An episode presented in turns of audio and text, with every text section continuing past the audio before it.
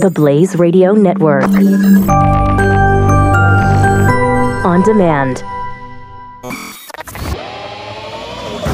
This is Pure Opelka, With Mike Opelka. only on the Blaze Radio Network. Ladies and gentlemen, get out your scorecards and your pencils. Today's lineup has been changed. Stepping in for Priebus will be Kelly.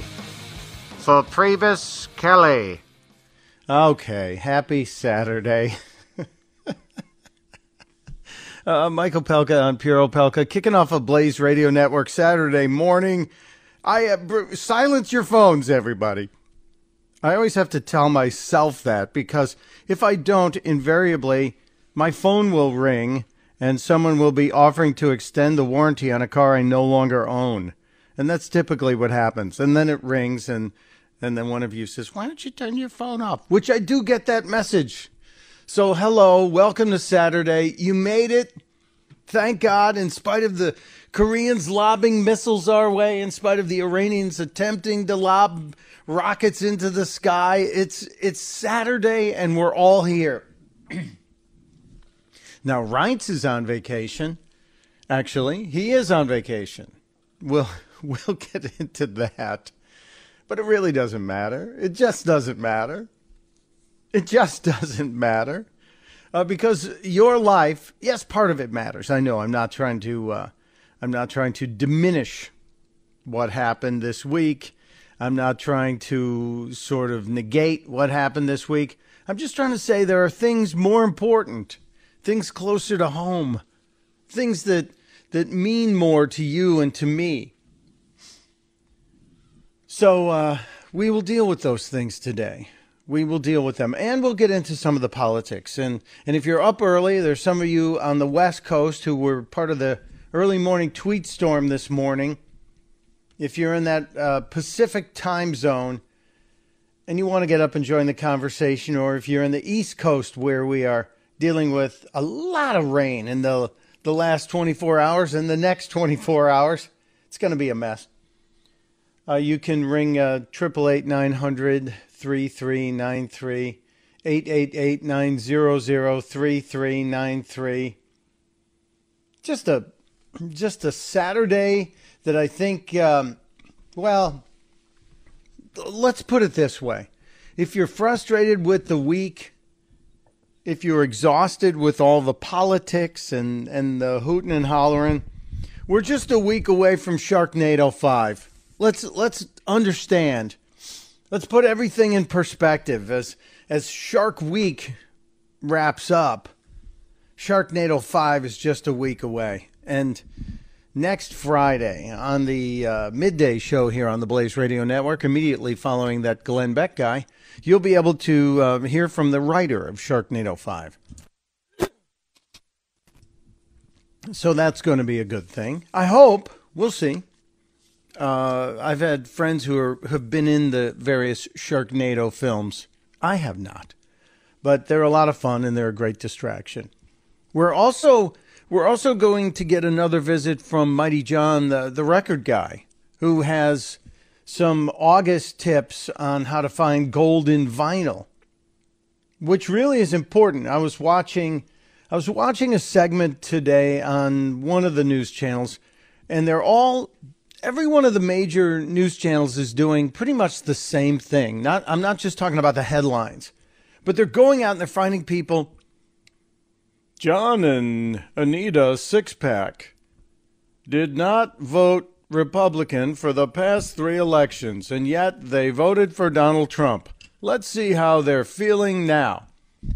And in most cases, the people who switched parties to vote for Donald Trump are still in the wait and see mode. In most cases, those people who took a chance on Donald Trump, and I find this fascinating, they're not instantly going, Well, it's been six months and my life isn't better. They're actually saying, It's been six months, give him a chance. And I wonder if the rest of the GOP shouldn't do the same and come to the table and have a discussion. But that seems to be a, a wise idea based on what the people in the flyover states and the people who changed their votes. People who would have voted for Hillary but for the fact she's a crook and and all twisted and people people who took a chance on Trump aren't abandoning him so quickly. And I think that's interesting. And now with this latest change with Priebus out joining what five other people: Flynn, Comey, Dubke, the other comms director, Spicer, and uh, what's her name? Um, they they are. We're now at uh, six six people out, and if you look at what's going on, Donald Trump is shaping his his administration and his inner circle in the West Wing to his style of management. Now, I don't agree with Scaramucci. I think Scaramucci's a uh, an an unvarnished and inappropriate spokesman. He's not the guy I would put up to represent me, but Donald Trump sees something in him. We talked about that last week. And I believe, though, that uh, the removal of, the resignation of, the forcing out of Reince Priebus and replacing him with General Kelly, boy, I think that's a good thing. I think that's a really good thing. Why? Because General Kelly, you get to be a general because you know how to keep order. And if there's one thing the White House has not had in in the staff end, it's order. Now, here's the other issue that will be resolved pretty soon, I'm guessing. When and we talked about this from day 1 on this show. Reince Priebus and Stephen K. Bannon were both on an equal level. Do you remember that when they both came in? Priebus was announced as chief of staff, and uh, Bannon was announced as uh, chief advisor. You can't have two chiefs. You can't. There aren't two steering wheels on the car. So those two have been at odds those two, and, and from what I understand from people I know inside the White House, there have been different pockets of power, different camps that have their own little agendas and and minions, and they set their agendas and then get the ear of the president. Dangerous thing. Chaos erupts. You need to have that funnel that directs it all down into the president through one source. Priebus apparently was not capable of breaking the bond, breaking the pipeline from Donald Trump and uh, Bannon. And so you have different voices going into the president. And there probably was one with Ivanka, and one with Jared, and one with Don Jr., because the president is so close to his family. Now let's hope, let's hope General Kelly has the ability to go in and say, Mr. President, if we're going to do this, here's what we really need to do. I'm the chief of staff. It's got to come from me to you if we're going to make this thing work. Now, I don't think Donald Trump's worked that way ever in his life. And it's going to be really hard to change him. But I think it's worth giving Kelly a shot. I think it's worth giving the general a chance. And let us hope, let us hope that they can get some sort of order restored. Because it really needs to happen. If we're going to get uh, tax tax reform, if we're going to get a tax break, which eh, right now I'm betting no, it looks like Wall Street's still betting yes, though, doesn't it? If we're going to get that done, we need stability. Someone's got to right the ship. Someone's got to steady it and keep the rudder locked in and not just adrift. So, General Kelly, God bless you, sir. I hope you can get it done. I hope so. Now, um, totally off topic, and, uh, and I have some other weird stories to get to today. Totally off topic, but I, I need help. Yeah, I know. Yes, you're all saying yes. Of course you do, Mike. Yes, you need help. No, I, I need um, I need tips, and I've done I've searched all the DIY websites, and I, I actually went to um, I went to the hardware store, not to the big box store.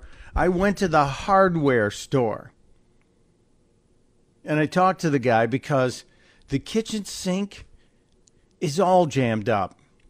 My kitchen sink, our kitchen sink, started slowing down the other day, and um, it's got a garbage disposal, so you can't pour any of that liquid drain cleaner in there, and you can't really get a one of those uh, mini snakes in there. But it started it started clogging up, so I did what's worked in the past. I poured uh, boiling hot water down the sink. And I even put a little bit of vinegar in there, or a bunch of vinegar in there. And it worked for about a day. And then yesterday, my kitchen, kitchen sink has totally clogged. It's totally clogged. And when you go to use the dishwasher, guess where that drains into the same pipe, the drain pipe for the drain? And it backs up into the sink. So now I have this full sink of dirty dishwater. And I've been kind of bailing it out and trying to use uh, some sort of super super plunger that they also instructed me to get at the hardware store. But they said there's nothing I can pour down there in a way of a drain cleaner. So short of of taking the pipes apart, does anybody out there in the vast and unpaid resource department, anybody, anybody have an idea of how to unclog this kitchen drain that has a garbage disposal on it? I'm going to need some help today. So if if you have an idea, triple eight nine hundred three three nine three, or I'll I'll tweet out the dilemma, the question, and maybe you can you can help me. Maybe you can join me and say, uh, look, dummy, here's what you do. I, I I'm kind of against filling the house with chemical fumes, and also since it's Saturday and it's raining, if I have to call a plumber today, it's going to be a bloody fortune. And, you know, we're trying to be smart. We're trying to be like those people who voted for Trump after years of voting for Democrats, and they're just wanting to be able to get a good job and take care of their family and be smart about spending money. So help me out. Anybody got an idea? How do we fix this? Uh, how do we unclog a clogged kitchen drain that's got a garbage disposal? Help, please. Mike Opelka on the Pure Opelka join the conversation, solve the problem. 888 900 3393 888 900 3393.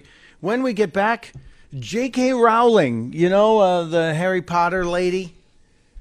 I'm uh, involved in a little Twitter battle with her, and I want you to uh, understand what's going on. I'll explain next on Pure Opelka.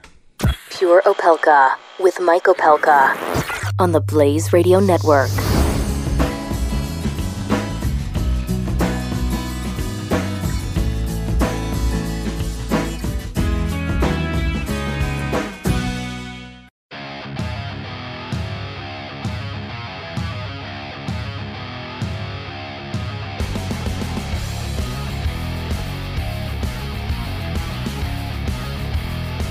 Pure Opelka with Mike Opelka. On the Blaze Radio Network. Yeah, yeah, yeah, yeah, yeah. Or North Korea fired another intercontinental ballistic missile. Yeah, yes, yes. The Iranians are up to something. We shot some flares over an Iranian boat this morning. Yeah, all that's going on, but my drain is clogged, damn it. My drain, my kitchen sink is clogged. And I, I've tried I've tried boiling water. I've tried vinegar. I've plunged the hell out of it till I probably have plunge elbow or something. So help me, people. Help me out. Greg in California, good morning. How are you, sir? Good. Hey, there's your truck driver buddy out here. Hey, Oh, good, good, good, first, good. Yeah, you you're- you're- see- yeah, 1st work- things first. Were you able to see the movie Schlock? I have not seen Schlock yet. I'm sorry. Oh, okay. I got, you got to I get got a little wrapped up, but get it. I'm, You'll- I'm, you know You'll, what? thank, you'll thank me and hate me at the same time. Okay, I'm, I'm adding it again to the to-do list. All right? Now, is your kitchen sink? Is it on an outside wall? Yes, it is. Okay, you probably have a clean out on the outside of the wall. It's like a little. It looks like a little round plug with a square nut on it. Well, see, I bet because it's over a crawl space. I bet. No, I don't have anything on the outside wall because the outs, outside wall goes to uh, my patio. Okay, well, you probably have a clean out somewhere. If not, up under the sink, you can disconnect the PVC where it goes into the wall. And then they make this little bladder thing. It fits on the end of a garden hose. Okay? It's Yeah. black. It's about six inches long. You put it on the end of a garden hose. There's a little itty bitty hole in the end of it. And you stick that into that hole. You turn on your garden hose, and the bladder expands so it seals up the pipe, and it shoots all that water pressure straight through the pipe. I'm I'm seeing a disaster. I'm seeing something out of Titanic. I No, no, no. I've it seen- works fantastic. I'm not a plumber, but a good plumber friend of mine who's licensed and bonded and everything else, he told me about it. I had the same problem. I had a buildup of grease in my pipes. I got this thing. I stuck it in the in that little cut um, clean out. I turned on my garden hose, let it run for about five minutes, pulled it out, and it's been running great ever since. all right. I'm gonna I'm gonna investigate this. Yeah, so just ask your um, hardware guys for a hose end bladder to clean out a pipe clog, and they'll know what it is.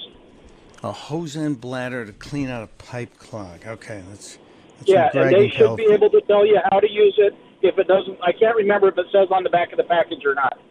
But it takes very minimal removal of stuff under your sink to be able to do it. If you don't have a clean out, if you have a clean out, you just un, undo this the plug and you drop it down in there and turn on the hose. Let it run You for know- about five minutes and it flushes everything out.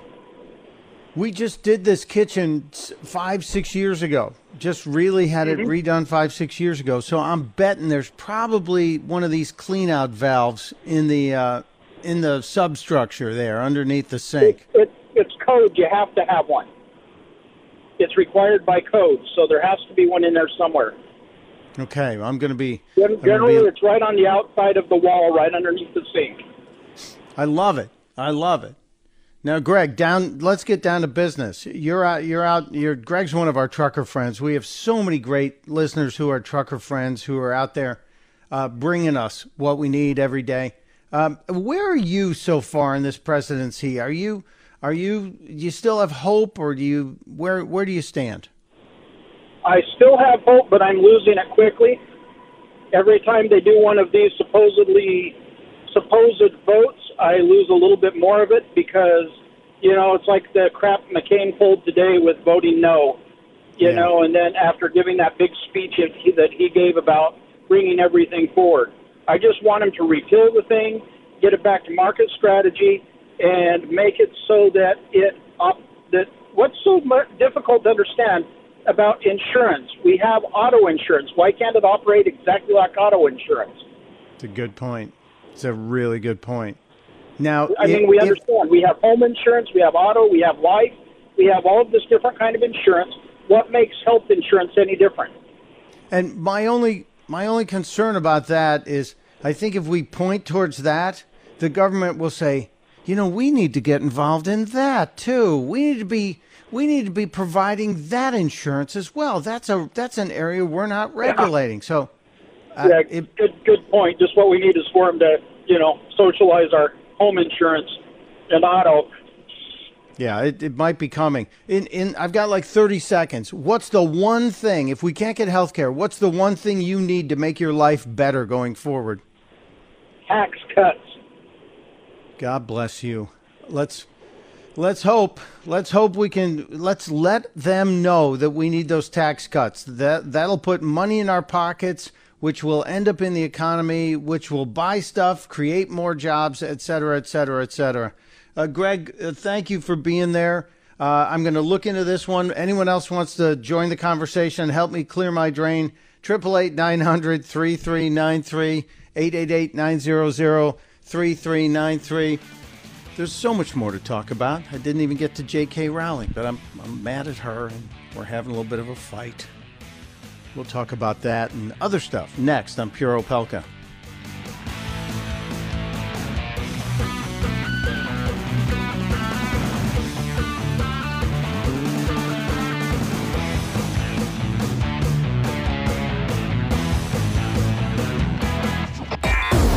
You're listening to Pure Opelka with Mike Opelka. on the Blaze Radio Network.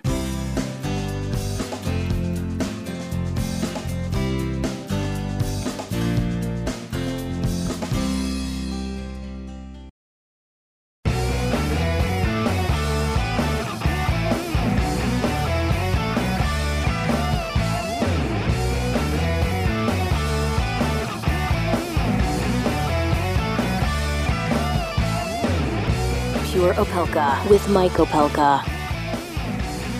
Welcome back to Pure Opelka. It's a Saturday morning on the Blaze Radio Network. Uh, d- download this show after it's done. There's usually an Easter egg afterwards that has uh, something special that you might be able to snag.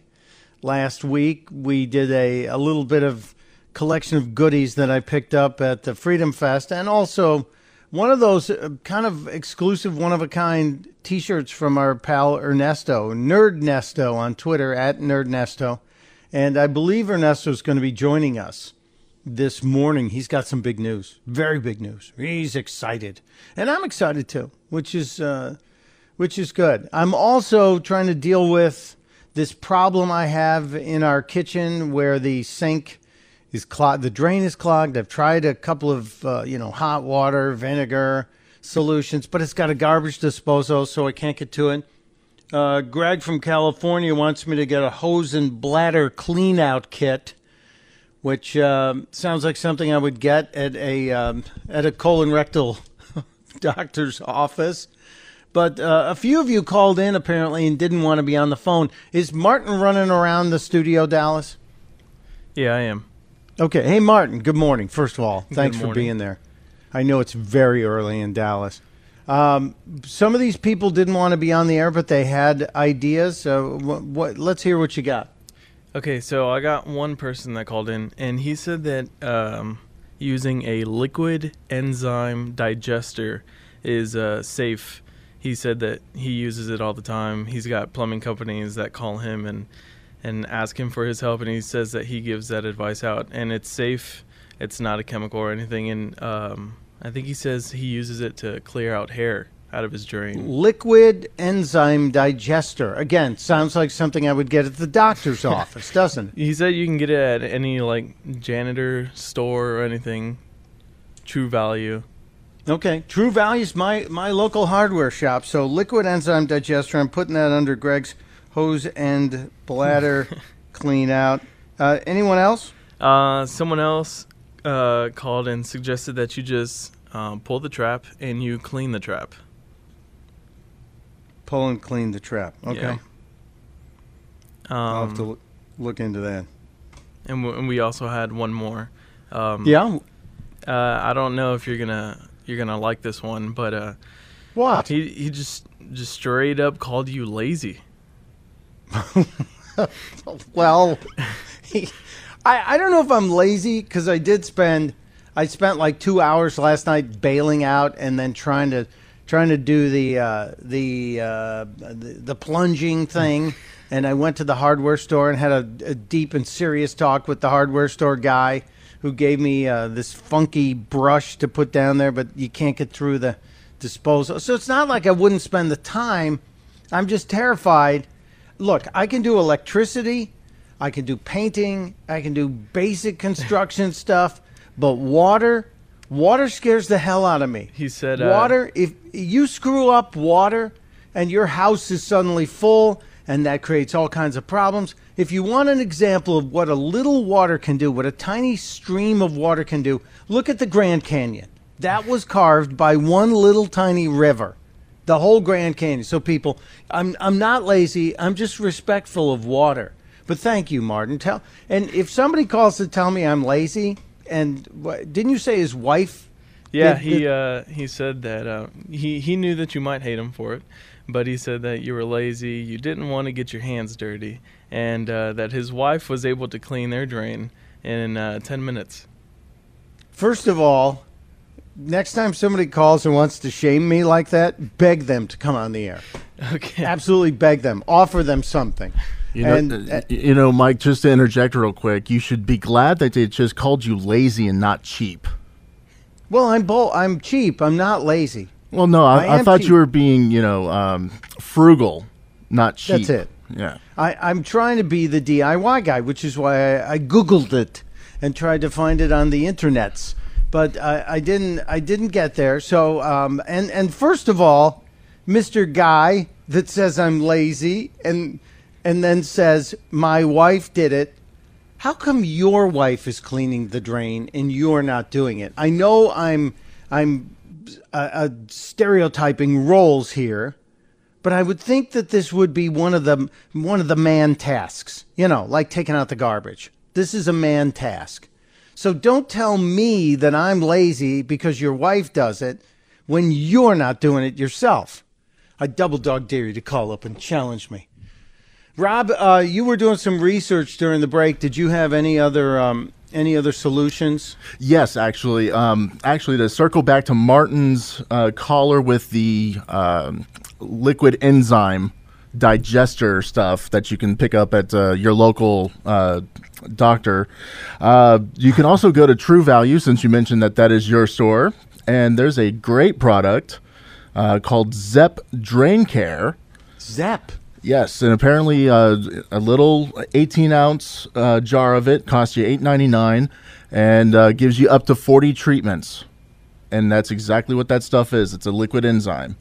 But but what about the disposal? Will it go through the disposal and eat? I See that that you know they don't have that listed on here in terms of if it's uh, you know uh, disposal if only safe. somebody made a a liquid enzyme or some kind of liquid drain cleaner that could get through that garbage disposal and get down there and save me the hassle of taking the pipes apart, which it looks like I'm going to have to Oh do. no! See, actually, you're in luck because there's this company uh, that makes this product called Drano, and Hmm. they actually offer a, a Drano product uh, called Dual Force Foamer Clog Remover. Now Du- that's wait, a mouthful. du- dual force foamer clog removal. exactly. Yes. Say that three times fast. I dare you. But apparently, in three steps, it takes care of it. All you got to do is just grab yourself a plunger. So there's just three steps, huh? Okay. I uh, thank you all. This I will uh, I will attempt this. I will effort this. I might even periscope this if there's going to be something interesting. So we will we will see what we can do on this. Ah, I thank you all. This is very good. This is ve- I've, I've got my entire Saturday plan now, especially on a Saturday when it's going to just rain all day long. But hopefully, with any luck, we'll have a clean drain and be back in business. Because uh, you know, I don't like going outside with the hose to clean the pots and pans after dinner. It's it's no fun, and the neighbors can see, and they're mad. They're pointing at me. Mike Opelka on the the Blaze Radio Network. We're we're solving my problems, but we're also solving the world's problems. Something happened this week at the White House before before the healthcare stuff went down.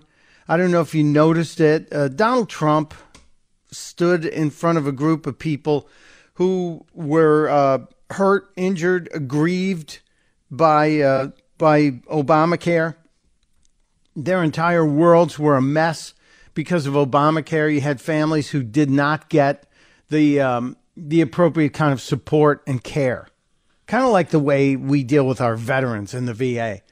But the president had these families gathered in the White House to try and make a statement.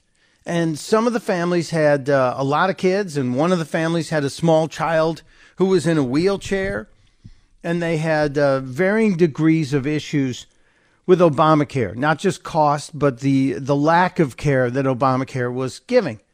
And the president used these folks as a backdrop for his appeal to try and get the the, the Senate to get its its butt in gear and get something passed.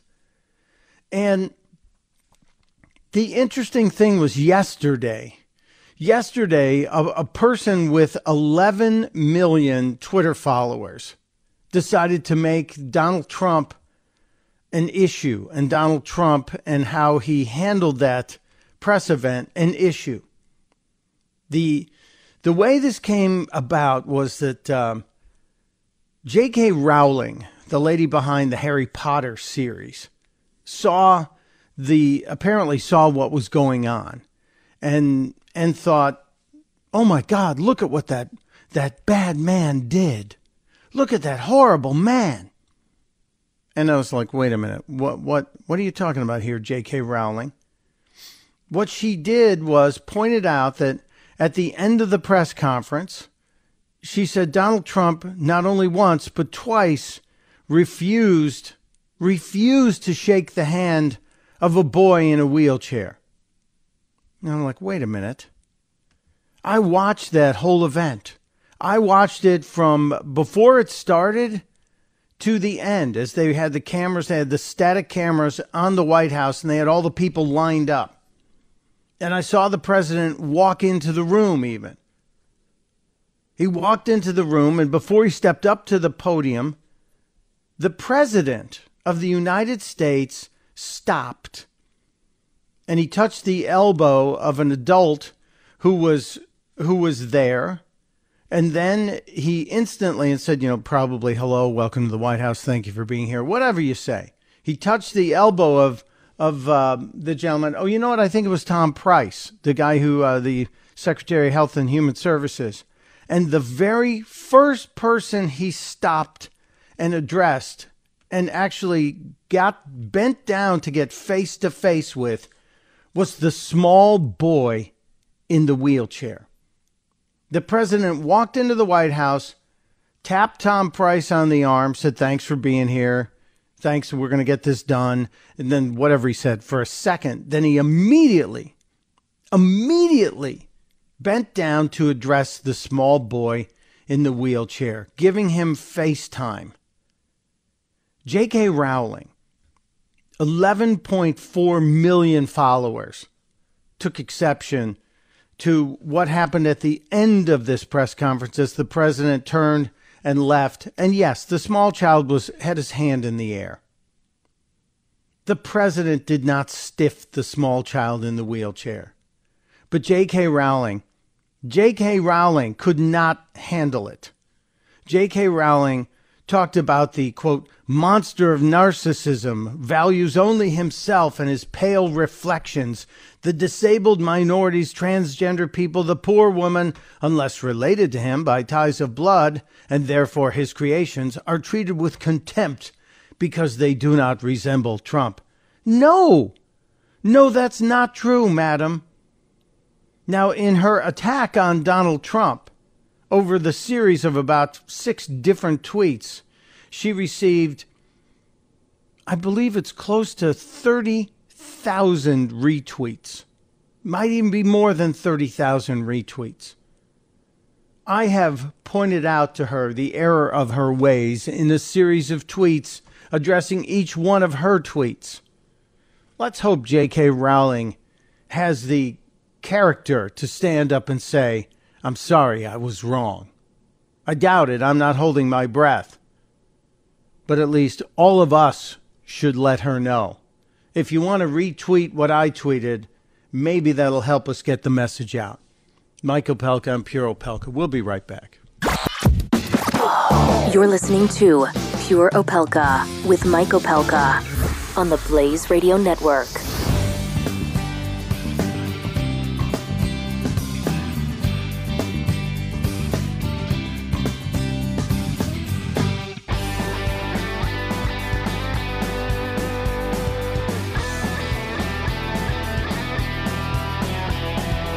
Pure Opelka with Mike Opelka. Welcome back to Pure Opelka. I cannot believe how many of you are engaged this morning and trying to help out. Even Daniel in South Carolina, one of my favorite states, even the guy who called me lazy is joining the conversation this morning. Daniel, welcome to the program. Good morning, Mike. Uh, it's Lucky Daniels. Lucky's my first name. Daniels is my last name. Oh, cool. Lucky Daniels. Hey, Lucky. And uh, Hey, Mike. Is that on your You know- driver's you license? You, you know, actually, I, I was named Lucky at birth because I almost died. Uh, my, Oh, my actual name is God. Clifton, Clifton Lee Daniels Jr. But how wonderful that that that's been with you since birth. Good for you. That's cool. Um, uh, by the way, lazy was the wrong word. I kind of apologize for that. But uh, um, let me tell you, when you um, you what you do. Uh, the reason I did that, I mean, my wife did that. I was in the hospital having uh, spinal fusion surgery, Ooh. and I had I had done it before, and uh, so I told her what to do. But uh, she just got the water out of the sink, open the doors underneath the sink, below your garbage disposal. There's your drain pipe, and it goes down and comes back up in a U, and then goes out. At each end of that L- uh, that U, there is it's a bolt that screws it on and off. You put your pot up under there to catch any little bit of water that's in it. Unscrew those and take that U drain pipe out, clean it out, and put it back up in there. And, All take- right. and tighten two, tighten two screws. Because that U sometimes serves it's not supposed to, but it gets it gets clogged, and the water can't go back up out of that U. Yeah, I, I'm guessing that's probably where it is. Probably a little grease block or something. Uh, you know, my wife has a tendency to cut roses, and uh, the leaves will fall down, and that always creates a little bit of a clog because they don't break up as easy. So um, I'll get on that. But Daniel or Lucky, thank you for uh, thank you for being out there. Thank you for being so kind and thoughtful on this. And I hope you and your wife are doing well. I'm about to hit a uh, top of the hour break, and uh, so I appreciate you being there. Thank you, sir. Uh, Grayson and Mark, hang on. I'm going to get to you guys too. I, I got to talk to Grayson in Arizona because he's got the scoop on the liquid enzyme thing. Maybe I'll do a combination of solutions. And we'll get back to uh, the news of the week and the news of the day right after the news. So come on back.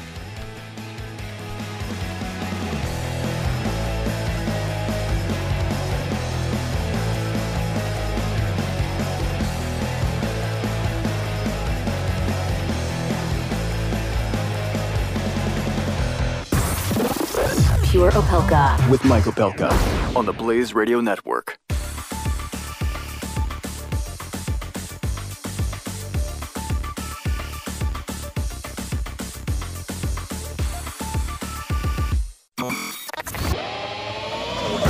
This is Pure Opelka, With Mike Opelka. only on the Blaze Radio Network. Yes, we are on the Blaze Radio Network. And yes, it is Saturday, and this is Pure Opelka. I'm hoping we're going to get uh, our buddy uh, Ernesto on the show today. I think uh, later this hour or next hour. He's got some big news, he said. And I'm excited about that. Uh, the first hour, we discussed a couple of different things, including J.K. Rowling lying and um not apologizing for it, fake news, as it were. So um, th- we got that going for us. And I mentioned that my kitchen sink is clogged, and many of you chimed in. As a matter of fact, a, a, a, a ton of you chimed in to help, and, and I still have one more to get to. I appreciate him hanging on the phone through all this. It's uh, our buddy Grayson, who's out in Arizona right now. Grayson, good morning. Happy Saturday. How are you? Good morning, Mike. Great to talk to you again. Yeah, well, this is something right up my alley, and uh, and I had uh, several different types of clients using this stuff because you know people would call carpet companies to clean urine and and feces out of carpets. Well, this product, it, I found a, a knack with it with plumbers. Started getting them with the slow drains because they get grease buildup, and I even had a, a steakhouse in Scottsdale they they cut their grease pumping bill in half with a product called Drain Tame, and it's the enzy- enzymes, and it's got a spore in it, and it it it'll eat the grease out of grease traps. Uh, it but that stuff it works miracles. They uh, they they sell the product uh, you know in the stores uh, called um, like Nature's Miracle and stuff. It's Yeah, I use that for uh, whenever you get a puppy. Right. Yeah, and that Yeah. that's all it's doing is it's it the the enzymes will eat uh, like the urine. Uh, not to be gross, but it'll eat like the urine when it crystallizes. It'll eat that crystal like you and I eat pizza, and uh, Wow. they de- they devour it up, and and it's a blend of anaerobic and aerobic enzymes that uh, start to work, and other ones that kick in.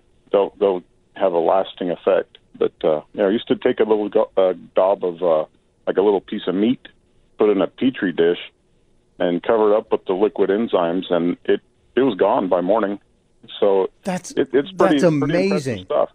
Yeah, and it, it, Well, you- it doesn't harm anything. It's not a chemical. It, it's you know it's in water, but they're dormant and they're suspended in the in a you know water soluble uh, solution. So you know, people worry about you know chemical free cleaning or anything like that. It's pretty remarkable with uh, what the cleaning industry came up with.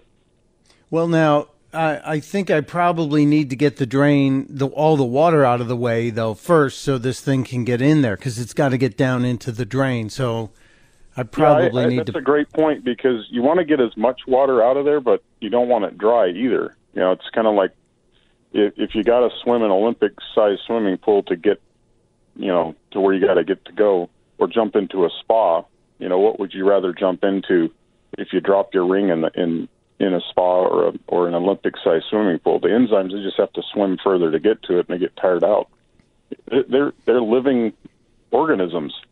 I, and I don't recommend gargling with this stuff either. It'll eat, eat everything you and I are made of. But uh, yeah, it's pretty remarkable stuff.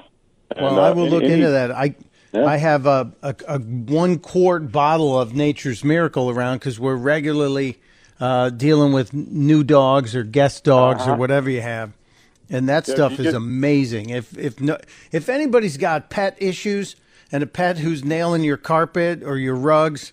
This Nature's Miracle stuff is really Nature's Miracle, but I didn't even think of what the active ingredient was. So maybe it'll be good for the uh, out. Well, I'm going to go out and try and find Drain Tane because that sounds like the right idea too. Yeah, they yeah, Big D makes it, but they private label that stuff. Heck, they probably make Nature's Miracle. Wouldn't, wouldn't be surprised. But the commercial stuff that you, you want to look at the stuff that you know, if you call Stanley Steamer, I'm not trying to make plugs. I don't.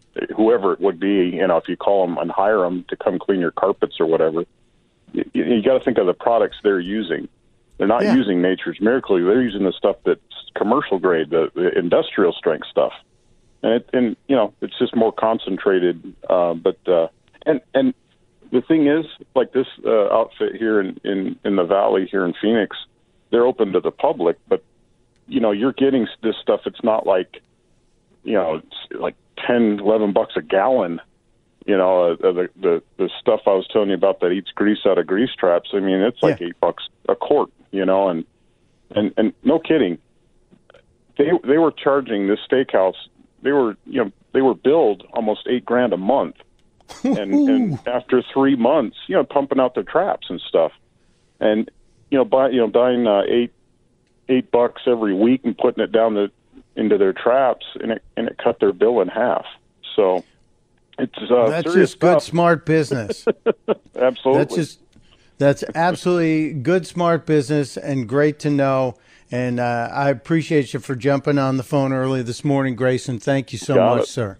Take care. God bless. Have a great day. God bless. I love this audience. Uh, Mark in Maryland is calling. Uh, You know, Mark, yesterday I know you you tried to reach out, but I'd gone and shifted topics. Mark wanted to weigh in on the fact that we lost Charlie Gard, and Charlie Gard Charlie Gard gut punched me when we lost him yesterday, and and I tell you, I I got a little teary eyed on the air. I know that. And I know you wanted to say something about Charlie Gard this morning, so uh, welcome to the program, sir. Uh, thanks for having me on there, uh, Mike. Uh, there's this uh, group of ladies uh, that do quilting bees and all this stuff Yeah. to help, uh, you know, uh, with uh, homeless people and everything. And I call them the little old church ladies, and uh, they're very upset about this uh, Charlie Gard, uh, the treatment that he received at the uh, British healthcare systems in that hospital, and also uh, it's uh, it's kind of hard for me to keep my voice straight this morning. But uh, these these ladies like to sit around and have their cup of tea and everything in the afternoons, and and uh, and they said that. Uh, they're not going to buy any more British tea. Uh, they're not going to buy any more British biscuits. They're not going to buy any British products whatsoever anymore. Uh, several groups are now stating that uh, they were going to go on uh, vacation uh, this fall and uh, early winter over in uh, Britain and Scotland and places like that they said that uh, no, we're going to spend our money here in the United States. We're not going to waste our money on any place that has the British healthcare system. You know that is what what Mark's bringing up here is a really important thing. Uh, I, I've never been a guy for boycotts. I've been a guy for boycotts. I've been a guy who says, you know, I don't want to. I don't want to tell people, well, I'm never gonna. I'm just gonna take my business elsewhere, and I'm gonna prove, and I'm gonna promote the people who do promote freedom and liberty, and I'll support that. Now it's gonna make it difficult for me next year when little Riley gets into uh, Wimbledon, but I might have to make an exception for that. But I don't plan on any any trips to England. I, I don't drink uh, English tea. As a matter of fact, this is going to tick off some people, but I actually enjoy Russian tea. And there are a couple of American teas I will drink. But that's a really a touching point to to hear that that people are actively saying we're not going to do business with you and maybe they need to promote the businesses they are supporting. And that's let's go with positivity. Let's go with carrot versus stick uh, in this case. But the Charlie Gard case, I do think and I, I went on and on about it yesterday. And some guy who has 100, all of 136 followers on the Twitter got very upset with me yesterday and called me out and said terrible things about me uh, in several different tweets. And my only response to him was, "You seem nice," and and that's kind of the way I think we have to go after all of this stuff, is to not not get into the same swamp that these people are in. And and and not not stoop to their level which is also why I don't I don't appreciate the Scaramucci language. You know I think it's all about elevating. It's all about being a little bit better being a little more gracious being a little more presidential. But that's my story. But Mark what a beautiful story. I so appreciate you telling it. Appreciate you sharing it with us today. Thank you sir. Thank you for always being there um, the the ladies uh, say, "Shame on Scaramucci's language. Somebody ought to get a bar of Lifebuoy soap and clean his mouth out." yeah, my mom would have had me on the back porch for a month with a bar of soap between my teeth if I talk like that, and I'd be sitting there with a foaming mouth, looking like a rabid dog, and I would not forget it. But you know what? It, the interesting thing among this audience, and it's about time to give you guys the final results on yesterday's 24 hour Twitter poll. The, the interesting thing about this audience is that out of all of you, 52% of you said you don't approve of the press secretary's vulgarity. 33% said, yeah, no limits on free speech. And 15% couldn't make up their effing minds, as we said. But that, you know what? That's kind of America right now. I think, I think the majority, the 52%, really want us to be better, really want us to set an example, especially in that office. And I know some of my Italian friends, Emily Zanotti, I'm looking at you. Some of my Italian friends said, it's just like a Sunday dinner. We, we talk like that to each other. And guess what? When you're representing the president, you're not at the family dinner table. You're not talking to your brothers and sisters. You're talking to all of us. So I expect better demeanor Thanks, Mark, for calling. I got to take a break here. I gotta I gotta move on to some other topics here, but uh, it looks like we it looks like we may have uh, gotten to the right place on on my clogged drain problem.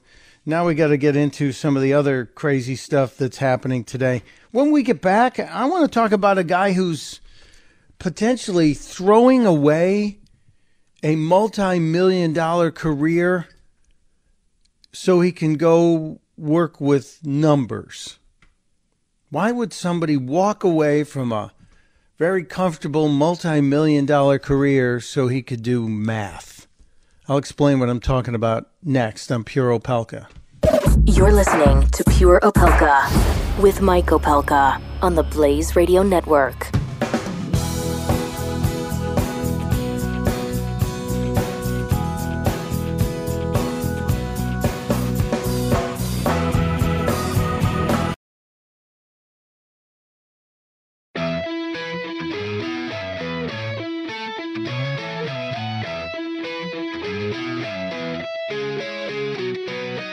You're listening to Pure Opelka with Mike Opelka.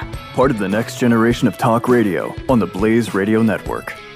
One of the great things about this audience and this uh, crazy topic about the clogged kitchen sink drain is that uh, there are a bazillion answers. oh, I just got a Dennis Baker, Dennis A. Baker just responded saying, Hey, if you have a shop vac, plug the disposal side of the sink and uh, apply suction to the other. It'll pull the clog loose. I, I'm, I'm going to investigate several different things and see if we can we can solve this. It's Saturday morning, and once I'm done here, I'm planning on putting on the Jeff Fisher Show, which follows this show every Saturday morning on the Blaze Radio Network. And uh, listening to Jeffy as I attempt to unclog this kitchen sink that has a, um, a garbage disposal in it. That's, that's the issue, you see. It's the garbage disposal. That's the problem. Normally, I could just pour something in there and clean it right up. But no. Uh, some news this week, some strange news this week that uh, the NFL came out with news on this study. They had studied the brains of uh, 111 deceased NFL players and found CTE, that uh, concussion injury in the brains that, that has caused so many former NFL players and some other people who've had repeated repeated concussions caused them to have cognitive issues later in life. And it's it's a tragedy to see some of these athletes that that we all watched and and supported and, and appreciated their skills on the athletic field later in life they're incapable of, of counting down or or naming the months of the year in order. It was about two and a half years ago. I was in Las Vegas for a political event. I have to think which one it was. Might have been ah, I don't know what it was, but I was in L.A. for a political or Las Vegas for a political event. And as I'm walking from the hotel to the exhibition hall where things were going on, I passed one of those memorabilia stores, a place where they sell signed pictures of sports stars and footballs and helmets and things. And I saw standing in the in the front area of the store Gale Sayers, the great Gale Sayers, the Kansas Comet, one of the one of the most fantastic and exciting football players you'd ever see play the game. In my mind, one of the great running backs, right up there with Walter Payton, another great Chicago Bear. And it said Gale Sayers signing stuff here. And I thought, oh, this would be great. And this was, like I said, three years ago. And I thought I'd get a picture from my dad. My dad loved Gale Sayers. My dad took us to Bears games when he could. He could only take one kid at a time because he could only get two tickets. And he used to talk about Gale Sayers, but he called him Sayers, Gale Sayers. And I thought, well, won't this be cool to bring this home for Father's Day? And I went in and I paid the 85 bucks to get Gale Sayers to sign a photo to my dad. And the the most tragic thing, Gale Sayers wasn't capable of really having a conversation. Gale Sayers had, because of all the years of putting his body out there and running head first through the lines, and you know, back in the 60s and 70s, the uh, helmets weren't what they are today. Gale Sayers probably had a lot of concussions that may not have gotten reported. He couldn't sign his name. He had trouble signing his own name, and there was a helper who was there, and it broke my heart to see this man whose body was still in great shape for his age, but he couldn't get the wiring right in his brain. And now you fast forward to this week when 111 players, former players, and their families turned in the bodies and the brains so that the NFL could study it. And 110, 110 of them have shown signs. Now, granted, that's that's obviously a very high percentage, but it's not out of everybody in the NFL. It's just those who donated their brains, and I'm sure those families were suspicious. This week, we heard that John Urschel, an offensive lineman for the Baltimore Ravens, a guy who's pretty good player. You know, when you make it that far up the food chain and, and into the NFL, you're you're going to uh, you're going to be doing okay. You're going to make some pretty good money. It's a short career, especially that of an offensive lineman. John Urschel's only been in the league three years, and this week he decided he was going to hang up his cleats. He was going to retire. He's decided he's going to pursue a PhD in math from MIT you got to have a massive brain and a special skill to do that. And his decision came just what two days after the the NFL study came out. He's going to retire, and I'm guessing it was out of out of after watching the results of this study come out. This is a this is a big deal. Where's the NFL going? I know Ben Roethlisberger has been talking about it. He's in his 14th season. But uh, is this could this be what takes the NFL down? And will soccer replace it as the the biggest sport? The NFL's still a gigantic profit machine. But I have to respect John Urschel for stepping away from the game in order to make sure he can talk to his family when he grows up. And MIT is no joke. I'm sure he'll be okay. But what a tough decision. What would you do? Mike Opelka and Pure Opelka. We'll be right back.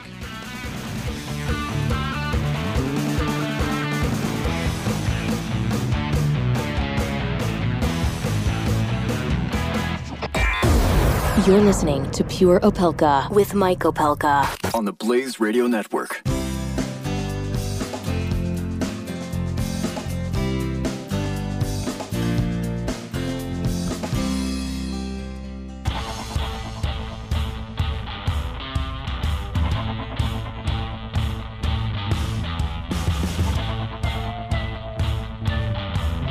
You're listening to Pure Opelka with Mike Opelka on the Blaze Radio Network. Welcome back to Pure Opelka. Just reminiscing a little bit in the break. Uh, July 29th, 2016, a year ago today, Doc Thompson and I were were uh, unleashed, as it were, on the Democratic convention in Philadelphia, and it was hot. It was Africa hot. It was crazy hot but it was also a blast. The convention itself went off as expected. You know, the coronation of Hillary Clinton, the anticipation that she was then going to march on to the White House, all that fun stuff that didn't come true, thank God. At least the ending was changed. And we covered all that. But just outside of the convention, where the main gate funneled into the entrance, the Philadelphia police had set up a protest zone because there were thousands of people who wanted to come and yell at the Democrats. And these weren't people who were Trump fans or conservatives. These were um, lost boys and girls. And there were a bunch of them. They were shouting for everything food, not bombs, food, not free college, all this craziness. And a lot of them were fans of uh, Bernie Sanders, saying Bernie was screwed. But one day, as we were uh, walking around the protest zone, because all you had to do was just walk around, and Doc and I were talking to people. One day, walking around the protest zone on the 29th of July, this very day, one year ago, I looked up and I saw a guy in bicycle shorts and a t shirt with some statement on it but what caught my attention was he had a red kind of flower pot looking thing on his head. And it was the exact same kind of red flower pot looking thingy that the band Devo used to wear back in the 80s. Yes, Devo. Now, I, I looked at this guy and I happened to have my camera running on my phone, and Doc Thompson was pretty much uh, walking around with me. And I knew that if I, and Doc hadn't seen him yet, and I knew if Doc saw him, he would know what to do. The result was 35 seconds of absolute gold that I did post on my Facebook page, and I reposted it today on the one year anniversary. But I just have to share it with you. So, in my line of sight is a guy in black bicycle shorts, a 20 something snowflake in black bicycle shorts and a sleeveless t shirt, and a Devo hat. And he's got a clipboard. I'm thinking, I'm thinking he's getting signatures for whatever proposal he wants to put in front of the DNC. Doc is not looking that way. He's looking at me, talking to me. So I decided I needed to point it out to Doc Thompson. No, so I noticed this guy's hat. Uh-huh. And Doc, I think you should ask him something after you see his hat. Take a look. Excuse me. What do you do when a problem comes along? Oh, you must whip it. You absolutely must. How must you whip it? Um, whip it good, um, into shape, shape it up, get straight, go forward, move ahead. Try to detect it. It's not too late to whip it. Whip it good. That's a that's a good answer. That's the best answer I've heard today from somebody wearing a Devo hat. I have to tell you that was one of the my favorite moments from the DNC. There were a lot of moments from the DNC. There were a lot of weird and bizarre protests going on, and we covered most of them. We covered as many as we could get to. Uh, it might be time for us to pull out some of the magic moments and, and share them with you. Just really, it was a crazy time. I know. Yesterday, uh, also, yesterday I talked about something briefly, very briefly. I talked about uh, this day in history moment, a this day in history moment that that actually discussed um, something that happened at the Empire State Building, and I don't know if if we focused it. I don't think we talked about it too much on this show, but on um, on July 28th in 1945, uh, a B 50 a B 25 airplane crashed into the Empire State Building. I know. We're thinking about the World Trade Center when uh, every September 11th we talk about the World Trade Center and the two planes that hit the World Tra- Trade Center and and came down and took down the both of those buildings and we lost almost 3,000 lives that day. And you don't think about the fact that we actually had a plane hit the tallest building in the world at the time when when that building was struck. And it is it's an amazing story when you go back on it. Only 13 people were killed when a B-25 bomber hit the uh, hit the Empire State Building. And a- as those those people faced the the horrific situation with a, a plane slamming into the building, we also heard some incredible stories. For example, in in addition to the people who were killed, unfortunately, there were people who were injured. There were people who uh, were were injured and faced uh, just amazing, uh, overwhelming recoveries. One case was a woman who who was working as an elevator operator when the plane hit. The plane hit and uh, engines tore through the building. It was a Saturday in New York, much like today, and uh, landed on the street. There would have been much more damage, I'm sure, if the Empire State Building had been struck on a weekday. If if a plane had hit the Empire State Building on a weekday, and and can you imagine the the death and destruction? But no, on July 28, 1945 was a Saturday like today. But an elevator operator was on duty. It was the time when they had elevator operators in all of those uh, buildings. They had little uniforms and they took you, you couldn't push a button. You had to have the elevator operator take you to that, to that, to your location. But one of the weirdest things in that, in that accident one of the elevator operators was a, a young lady who was injured. And as the uh, first responders, as the cops and firemen were trying to save as many people as they could, they discovered this this elevator operator who was inside the car, and they said, "Oh my God, we have to get her down to the ground and get her um, to the hospital, get her care." The the woman that was in the elevator was being lowered to the ground, and uh, the cable snapped on the 75th floor, and the elevator went all the way down to the basement. And at the last second, the emergency auto brakes saved the woman from crashing. She lived. She lived and was pulled from the rubble. And to this day, she has the Guinness World Record for surviving the longest elevator fall of anyone. It's an amazing story. There, there are books out on this that uh, you can see, that you can find. Uh, I, am going to uh, see if we can talk to the family of the elevator survivor because she reached out after I was talking about it yesterday and said, You won't believe this. We both live in Delaware. I have a family member who was in that elevator. It is amazing, isn't it? It's a very tiny world. So that's my little history segment today. Uh, when we get back, I want to get into, uh, I got a couple of different things. I want to get into Trump's language yesterday in front of the cops. I have an update on North Korea and what the Secretary of State is saying. Um, there are a couple other, we, and we got to talk about Venezuela and where where the hell is the left today as Venezuela is descending into madness, as Venezuela is falling apart.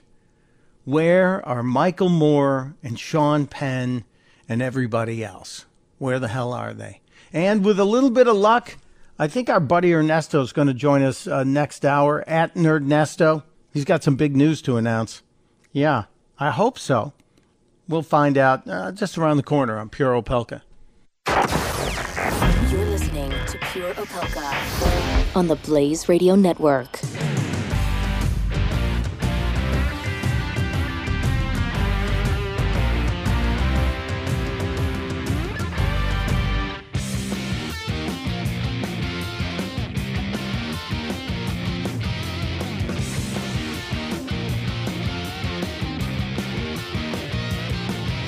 You're listening to Pure Opelka on the Blaze Radio Network.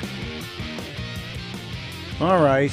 Welcome back to Pure Opelka. It's uh, almost the end of the second hour. And for those of you who weren't here earlier, um, well, we were asking people to help me, help me get through uh, this uh, clogged drain in the kitchen. Got a garbage disposal and a clogged drain, and so many great answers came up.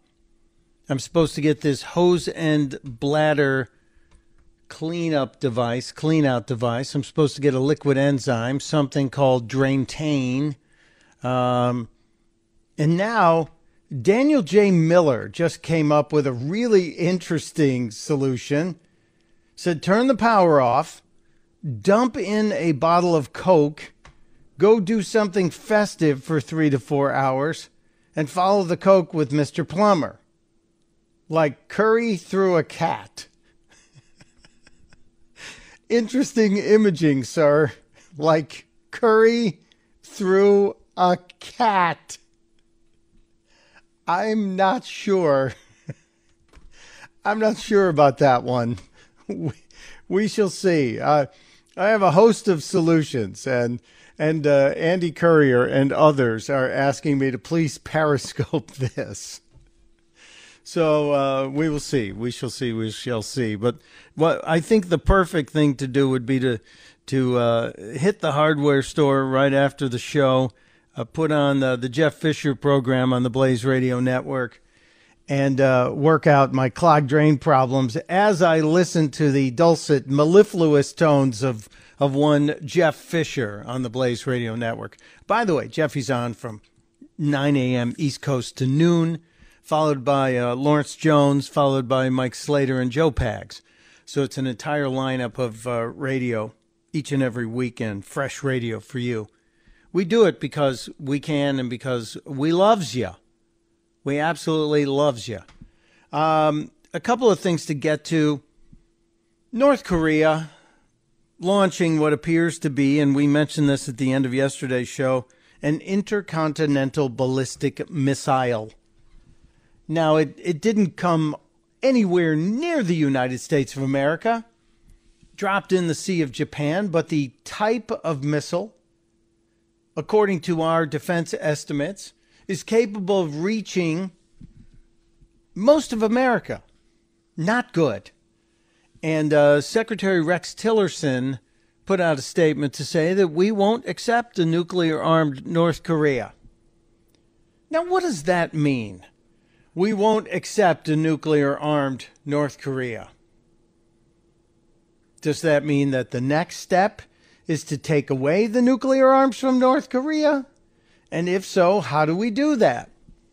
It seems like uh, we've we've had a policy up until this point of saying China will fix it, China will fix it, China, are you going to fix it? And now we're kind of sounding like we're saying, well, if China won't fix it, we will. That's kind of like when mom and or dad used to say, "You guys solve this amongst yourselves and if you don't solve it, I will." I just don't know how how we get that done. Because military action would be really risky. You get any kind of military action against the North Koreans and they will they will flood into South Korea. We know they will. We also know they have military might poised on on the border right there on the DMZ. So I'm I'm happy that the Secretary of State came off his vacation where he is supposed to be this week and uh, addressed the situation without delay. But I'm also waiting to see are we going to get a statement out of Nikki Haley? Is the UN going to step in? Is there going to be another emergency meeting of the Security Council? And if so, what will Russia and China do? Because Russia and China seem to be the two that are holdouts. We know why China's a holdout because North Korea does business with them. Big, big business. So we'll see. But I'm happy Rex Tillerson came out and made that statement. I'm happy that the Secretary of State is projecting strength instead of acquiescing to whatever the hell the rest of the world thinks we should do. I think we ultimately know better than what the United Nations is going to tell us. So bravo to you, Mr. Secretary of State. Coming up in the third hour, I hope we get uh, Nerd Nesto. Ernesto Rodriguez should be joining us with some big news. Also, have um, The View did something stupid yesterday. You don't say, Mike. Yes, they did. Something irritating, something stupid, something I will share with you. So we're going to see that as well, or you'll hear it. so much to do and so little time. We'll be right back. I'm Pure Opelka.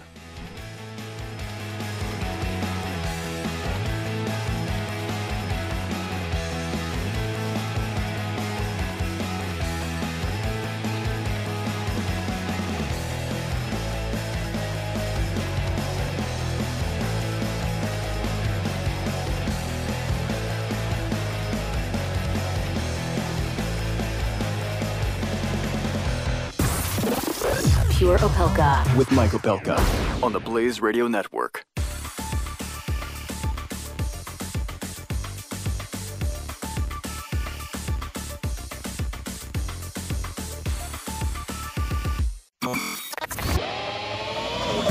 This is Pure Opelka. With Mike Opelka. Only on the Blaze Radio Network. Hello, hello, hello, hello, hello, hello. Saturday, third hour on Pure Opelka, or as we like to call it, the Jeff Fisher Show pre show. We'll be previewing nothing Jeffy has coming up today. I That's not true. Jeffy, if you want me to plug anything, let me know. You know where to find me. Jeffy's in the office already, I'm sure. I'm sure. You know, they cut off the cameras. I used to be able to see Jeffy when he arrived but he's got something. When they remodeled the studio, Jeffy uh, apparently cut the wire to the security camera, the internal security camera feed to the internet that I used to have access to. So thanks for nothing, Jeffy. Uh, just uh, just about to uh, post a vital question online, and I'd like you to be a part of it. But I also I also need to play for you something that happened yesterday on the View, and the the ladies on the View, they just, especially Joy Behar, cannot accept the fact that Donald Trump is the president of the United States. And yesterday they did uh, something that was called uh, cringeworthy by many people, and I wholeheartedly endorse that. They they opened the show with a sketch, so now the View's a sketch comedy show, wacky wacky. It opened up with what appears to be the Oval Office, and Joy Behar with a a really a bad Donald Trump look-alike. This is what happened. Joy, as you know, I'm way too busy to watch TV. And oh, by the way, tell Sarah good luck with her pregnancy and tell Jedediah on her engagement. Uh huh, uh huh. No TV, huh? You know, you really need to get back on the view, Donald. Face it, you're polling lower than the Zika virus. I know, I know. I'll do anything, Joy. Anything? Any, Anything, really? Okay. Get me that dossier. Fake news, Behar. And besides, good luck getting it from Putin. For the good of the country, I'll get you back on the show. All you have to do is sign the standard release form. Go ahead, right there. Tremendous. There you go. Okay, the producers will be in touch with you. this is a letter of resignation. Does this mean I can't be on Guy Day Friday? Yes, it was Guy Day Friday on The View, and that's how the wacky people at The View opened the show with a, a, a 50 second sketch. All of 50 seconds. 50. The guy playing Trump couldn't memorize the lines. He spent half the sketch looking at cue cards, as was Joy Behar. It's not even a minute. You can't memorize the lines? lame, lame, lame. I know, very lame, cringeworthy. You can call it whatever you want. Uh, it's on the Blaze if you want to see it. We posted on the Blaze. Or if you're a follower of the Washington Free Beacon, they clipped the sketch and put it up yesterday. So uh, appreciate our friends at the Free Beacon doing that. And there was also something that happened yesterday that I think bears uh, bears addressing. Is the president was on uh, Brentwood, Long Island stage, and speaking to law enforcement. The president traveled out to uh, Long Island to address a bunch of uh, members of local law enforcement because he's really putting his agenda out there. The agenda that's that's trying to get rid of MS-13 the president is is hoping that uh, increased pressure on this gang, this gang that that traffics in drugs and human human beings, can be eliminated. It's not going to be easy. It's not going to be easy by any stretch of the imagination, because MS-13 has been allowed to run rampant in this country for so long that they they basically uh, have have taken over the lead. We used to hear about the Bloods and the Crips, right? We used to hear all all the gang warfare was about the Bloods and the Crips, and and what are we going to do? They've infiltrated housing in in all over the country. They've taken over. They've taken positions in public housing, and they're trafficking in drugs and God knows what else. Well, the Bloods and the Crips are nothing compared to MS 13. MS 13 is a brutal gang, and they recruit young Latinos. They prey on young Latino men and women. And what they're doing to that fastest growing demographic in the country is disgusting, and we need to stop it. For the sake of those, those people, that, that community needs to be able to say that the government is protecting us, that that the police are doing their job when it comes to dealing with the men and women who are under siege from MS-13. And yesterday, the president was out there to talk about what we're doing. This has been a major focus. And in- Heroes Week, it should be a major focus. This was American Heroes Week. And the men and women of law enforcement are the heroes we should be saluting alongside the men and women who have their lives to get in the military, who volunteered to serve this country. The president yesterday talked about MS-13, and he addressed he addressed the uh, the men and women of law enforcement and talked about how how we need to support law enforcement. And I believe there's a little bit of a controversy around some of the president's comments. There are people on the left who are not happy with the way the president talked about what the men and women of law enforcement should be allowed to do in order to stop MS-13. And and the situation is is a serious one. The situation is one where the president wanted to make sure that he called them animals out of our country and we shut them down. Do you have a problem with the president using the term animals to describe MS 13? Listen to his initial statement on the subject.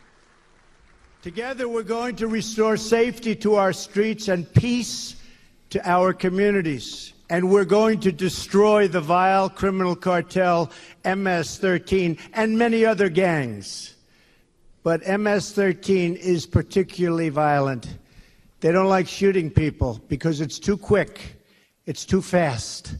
I was reading one of these animals was caught and explaining they like to knife them and cut them and let them die slowly because that way it's more painful and they enjoy watching that much more. These are animals. These are animals. Do you have a problem with that? I don't. They are animals. They are animals. I got in trouble once for using that exact same term in reference to the people who were rioting in Baltimore. I don't know if you remember that. But I, I support the president saying what he said. But he's also getting uh, a whole bunch of heat for something he said about how the men and women of law enforcement behave when they when they get someone uh, when they catch someone. And he said don't be too nice to them. And people have lost their minds over this. Now there are some folks who said the president went too far and he's advocating for violence. You listen and tell me. Esther. And when you see these towns and when you see these thugs being thrown into the back of a paddy wagon, you just see them thrown in, rough. I said, please don't be too nice. Like when you guys put somebody in the car and you're protecting their head, you know, the way you put their hand over. Like, don't hit their head and they've just killed somebody, don't hit their head. I said, you can take the hand away, okay?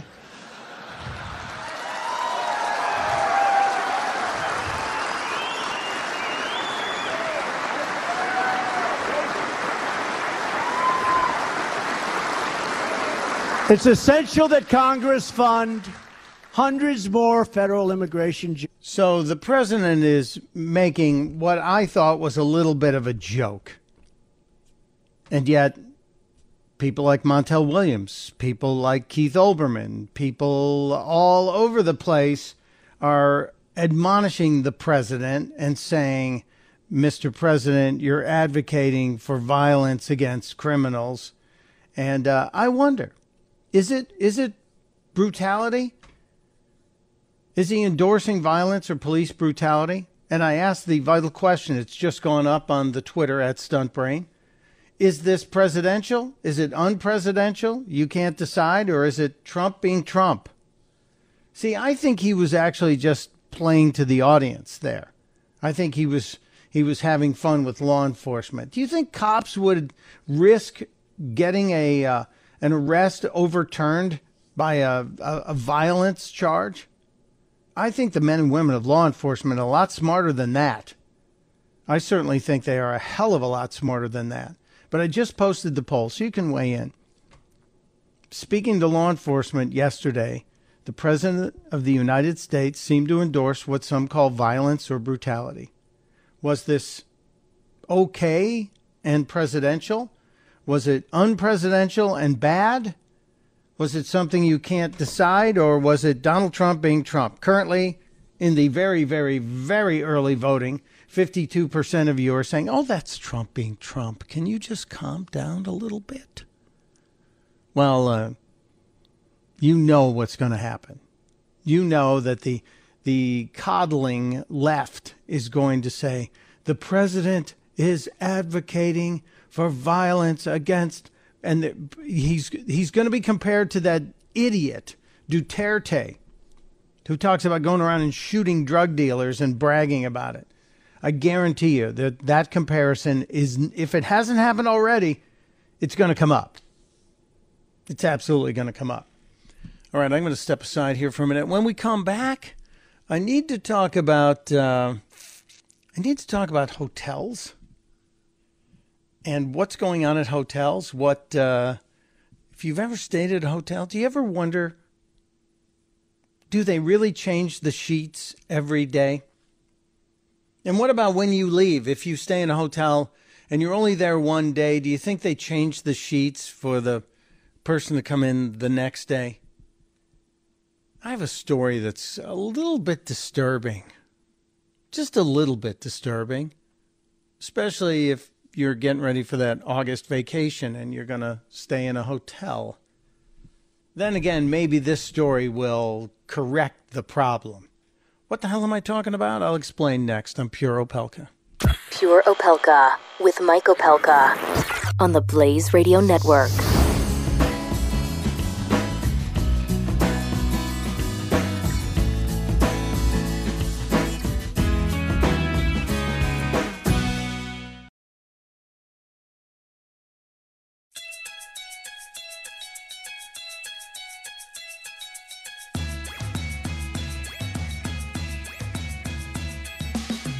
Pure Opelka with Mike Opelka on the Blaze Radio Network. Yep, yep, yep, yep, yep, yep, yep. It is Saturday morning, and uh, hope you're going to get to a bunch of productive things today. I'm going to be having to do a lot with this very clogged drain in the kitchen, and thanks to the people who were here in the first hour of the show, I have about six possible solutions to clearing this very clogged drain that has a uh, garbage disposal attached to it. I did not expect it to be this difficult. It's never been this difficult, but thanks to all of you, I'm confident that one of the solutions you have given me will work. Now, I mentioned that uh, I might have an interesting and yet disgusting story that you need to be aware of. We were talking about vacations, and I just came back from a working trip to Las Vegas, Nevada, where I stayed in a hotel. It was a lovely hotel called the Paris. And when they put me up, they said, Hey, we're going to put you in one of our newly remodeled rooms. Yay, great, sure. The carpet was worn out. Paris wasn't remodeled. I might have complained a little bit. I don't think you should call it a remodeled room if it's if it's got old threadbare carpeting. But I do feel like it was cleaned every day. I feel like every day I came in and the the bed, the sheets have been changed, the pillowcases changed, whatever.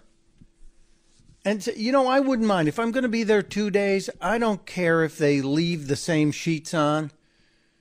Tend to change the sheets weekly or every 5 days or so. So if you leave it for a day or two while I'm there, as long as I get clean sheets when I check in, I'm okay. But the people at Inside Edition were wondering about that. They wondered if, if the hotels always change the sheets when the guests check out. So they came up with an ingenious method of testing this. They found a spray kind of a invisible spray that they could put on the sheets in the hotel. It doesn't it doesn't feel any different. You don't notice it. You certainly can't see it. It's colorless, odorless. So what they did was made some stencils that said I slept here, yuck, and they did one of their own inside edition logo. And they checked into a hotel and then sprayed the bottom sheet on the bed and the top sheet and the pillowcase.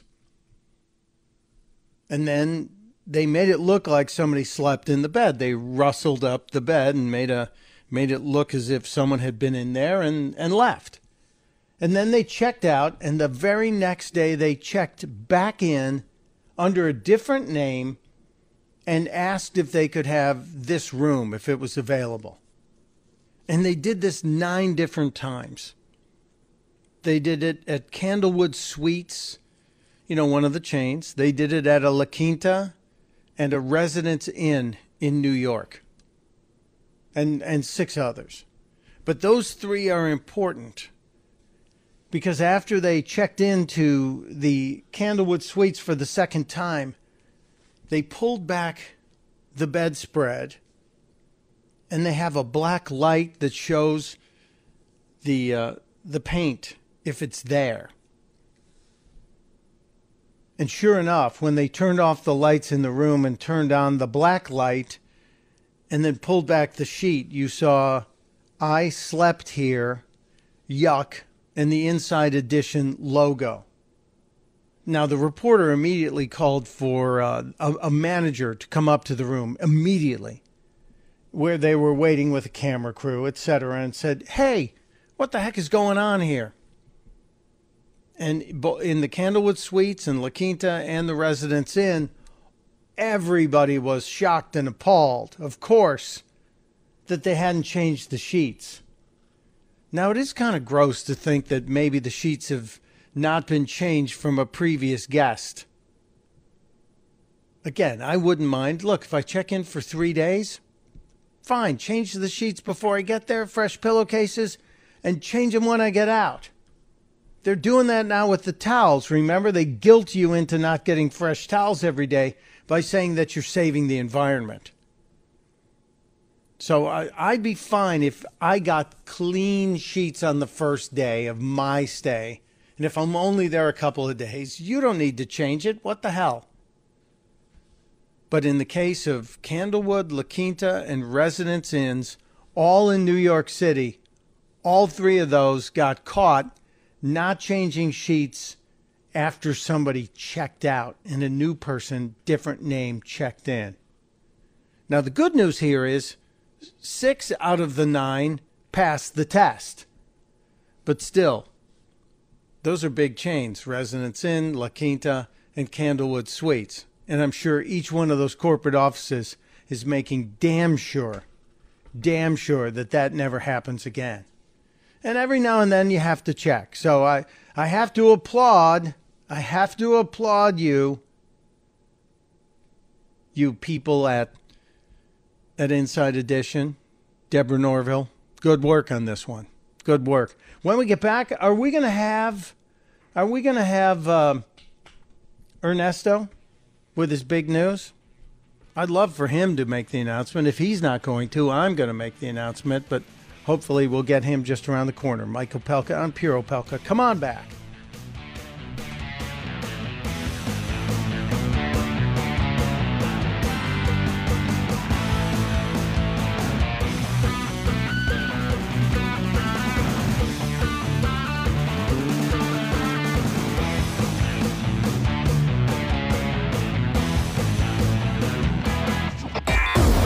You're listening to Pure Opelka with Mike Opelka on the Blaze Radio Network.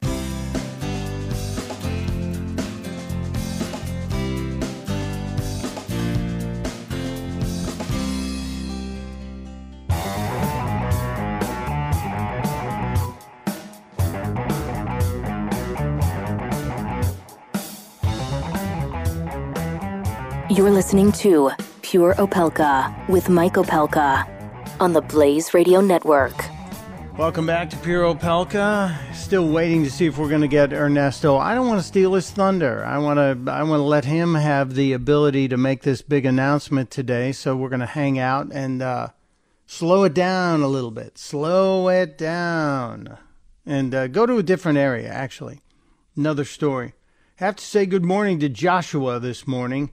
Joshua is one of uh, those out there who listens to this show who is also a member of the law enforcement community. So, Joshua, thank you.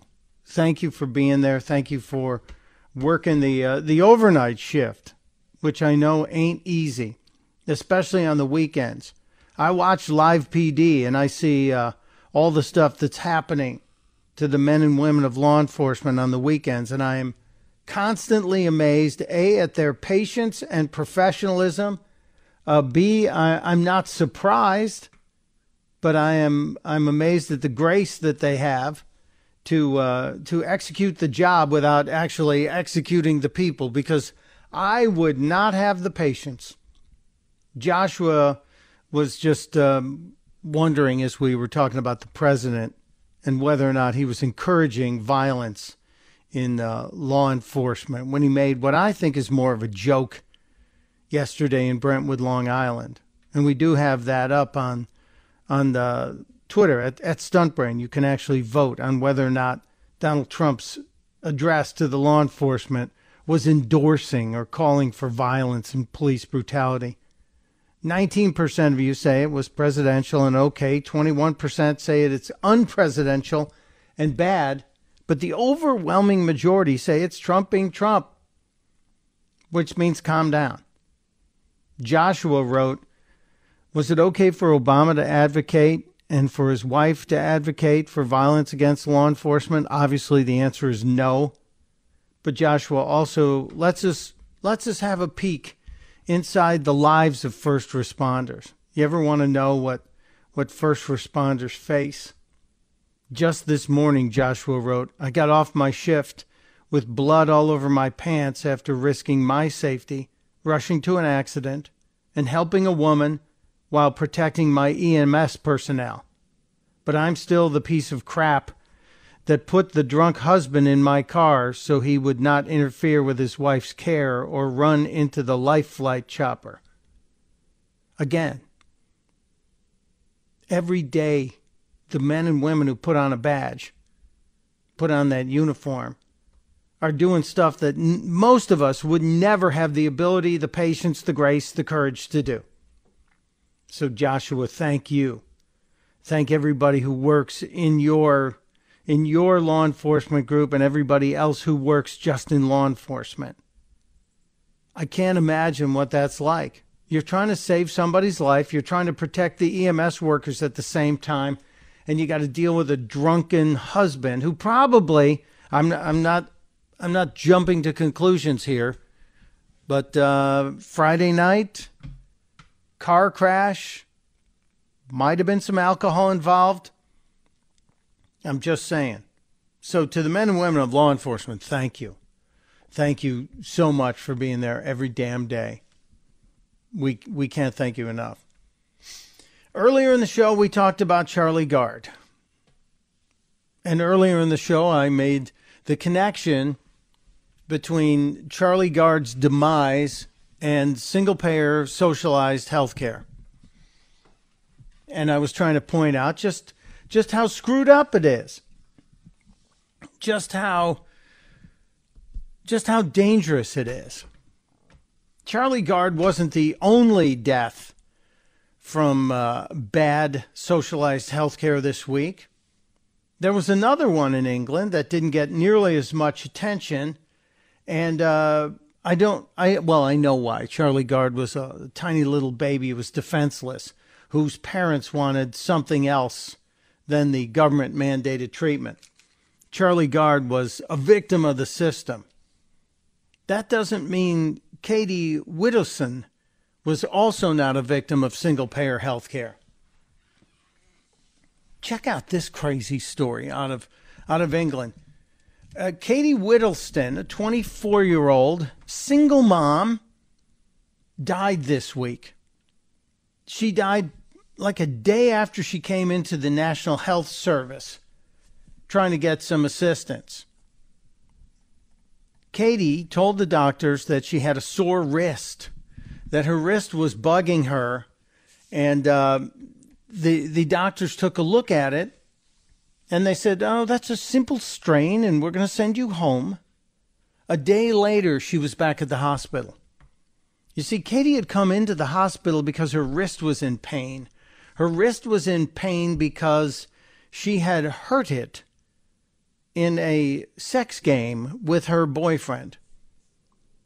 Katie and her boyfriend were messing around and and uh, they were going to play with restraints. They were tying each other up, or he was tying her up. But apparently, she hurt her wrist, and in the course of tying her up, whatever restraints they used also broke the skin. And uh, she was in a lot of pain. Couldn't move it. She actually went to Good Hope Hospital which is part of the National Health Service. Told that they looked at her, sent her home with painkillers, and told her she suffered from a strain. The following morning, she was still in pain, had developed blisters. She was rushed to a different hospital, suffered a heart attack in the ambulance on the way in. A heart attack. she died. The boyfriend was brought in for an inquest, and he said that his girlfriend had initially thought she had hurt her wrist when she had restrained uh, he had restrained her as they were playing around. He said, "I don't remember much about it. It's not anything we've ever done before." And the coroner explained that Miss Widdowson had attended the um, the Good Hopes department party the night, but she had de- attended the emergency room at Good Hope Hospital the night before in extreme pain in her left wrist. She was she told them she was unable to feel her fingers and the pain was spreading up her arm.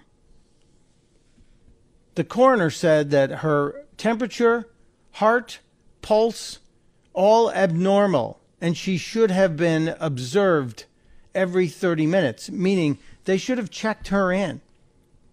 This is the National Health Service. No, instead, the emergency room said, Oh, you got a sprain. Here's some painkillers. Go home. She saw two doctors, had an x ray, was told she had a sprained wrist, and was discharged.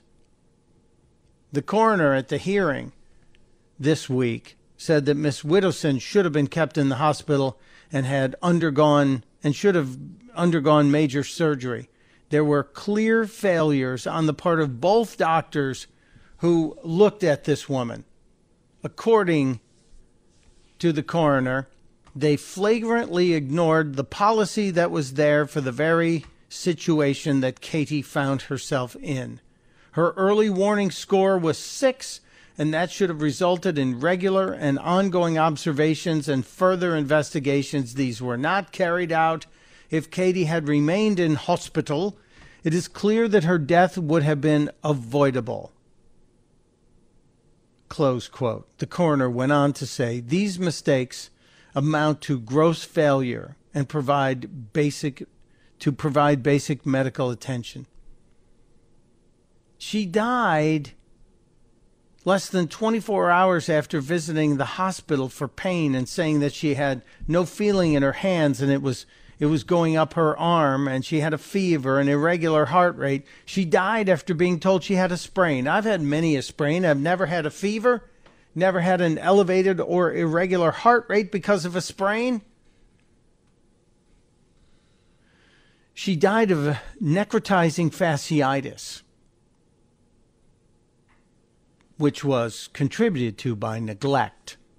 A 24 year old who got a rare flesh eating infection when medics failed to spot the condition, despite the fact that two different doctors saw her, and despite the fact that two different doctors told were told and and made note of the fact that her heartbeat, her pulse were irregular, and she had a fever. Sprains never give you a fever. Anybody who thinks Charlie Gard is an isolated case of the incompetence of socialized medical care needs no, look no further than a 24 year old whose child is now left alone. And I'm sure there's going to be legal action to follow this. It's just the evidence is everywhere. Everywhere. We have to stop this Obamacare. When we get back, I'm hoping to get some good news. And if not, I'll I'll um, I'll try and give you the good news as best I can. But our buddy Ernesto has some really good news to share, and uh, we'll wrap up. We'll wrap up this uh, this week's episode, this weekend's episode of Pure Opelka. By the way, Jeff Fisher is waiting in the wings. We'll be right back. You're listening to Pure Opelka with Mike Opelka on the Blaze Radio Network.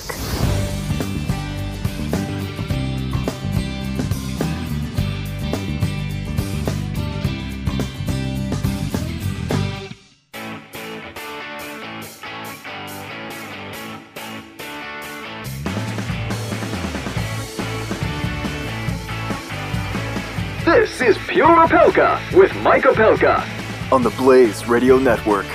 Welcome back to Pure Opelka. Going to try and take care of a bunch of little things here before we get out. First of all, if you're worried about healthcare, I think there still are some efforts out there. Trey Gowdy was on Fox yesterday. I love Trey Gowdy, and I want you to love him too. Uh, listen to what he said, what he would do. And the health care, I would propose changes that are transformational, and it's going to require persuading my fellow citizens, including some independents and Democrats, that this is best for the country. It's not going to be done with 24 hours notice and a bill that has the word skinny in it. So Sure. it's hard to persuade people. I get that. I used to have to do it for a living, and I'm married. So it's hard to persuade people. I, I so appreciate Trey Gowdy. I wish Trey Gowdy was Speaker of the House, but he's not. And if he were, I'm sure he would address Barbara Lee from California. Sorry, California, it's your turn. I, I was really nice to California for quite a while this week, but Barbara Lee, representative from California, 71 year old Barbara Lee. Term limits, everybody. Everybody who's mad at McCain and I'm mad at Barbara Lee. Term limits, everybody. That would prevent dumb stuff like this. Yesterday, as the president announced he was putting John Kelly, General John Kelly, as chief of staff, moving him from uh, Homeland Security to, to chief of staff, Representative Barbara Lee tweeted this. By putting General John Kelly in charge, President Trump is militarizing the White House and putting our executive branch in the hands of an extremist. General John Kelly. General John Kelly, who won the Distinguished Medal for fighting on behalf of this country. So I guess he's an extremist. Twitter noticed. Twitter noticed and, and also responded to Barbara Lee's dumb statement. Susan Kay said, kind of like saying George Washington or any other of the 11 generals who became actual presidents, not merely the chief of staff, right? The U.S. military are extremists, said Pam, Lucky Mom 4. The U.S. military are extremists. They protect your sorry ass and your right to spew this nonsense. Proud military mom. Good for you, Pam. Amazing. This goes on and on and on. There are thousands of people who have responded to the idiotic statement, the absolute idiotic statement of Barbara Lee.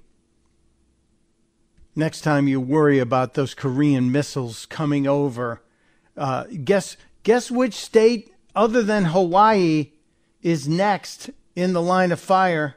Guess which one? Yeah, that would be California, where you you are living and representing. Victor Nicky responded to Barbara Lee. You're calling the uh, United States Marine Corps extremists, the men and women who keep our republic and freedom safe. You should be ashamed of yourself. You should. We'll keep an eye out for more on Barbara Lee. Idiots.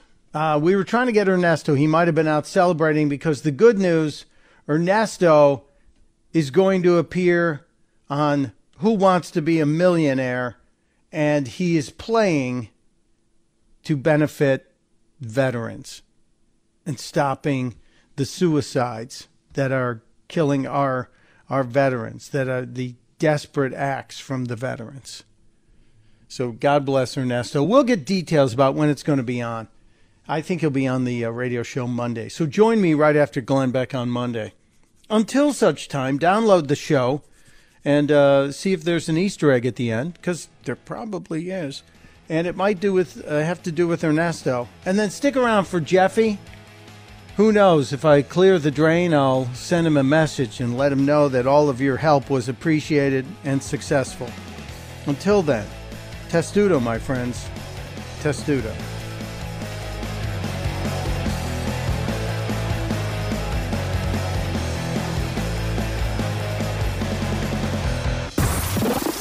Pure Opelka. With Mike Opelka on the Blaze Radio Network.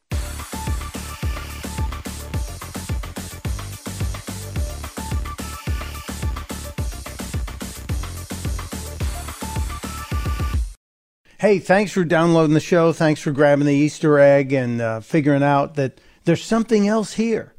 And I have to say, congratulations to Cynthia Henderson, who is drawn from the correct winners I asked last week. Name one of the founding fathers that Steve Forbes quoted. Thomas Jefferson. She nailed it correctly. Liberty requires eternal vigilance. And yes, it does. Uh, congratulations, Ms. Henderson. We'll get your address and we will send you the little collection of strange things I picked up at Freedom Fest and including the bonus of an Ernesto shirt, the new one, the cool one, the very custom one. No two are alike. And we appreciate you. This week, because of the good news about Ernesto and the fact that he is going to be on Who Wants to Be a Millionaire, competing to benefit veterans, uh, I'm throwing in another one of those Ernesto shirts to whomever can tell me, whomever can tell me just one of the suggested solutions to my clogged drain. Just one. Tell me one of the suggested solutions. Send it to M. Opelka at the Blaze. That's M O P E L K A at theblaze.com. Get it in by Thursday, and it might be you sporting that new Ernesto shirt. Until such time, we will see you Monday through Friday, noon Eastern, right after Glenn Beck. Testudo, my friends. Testudo.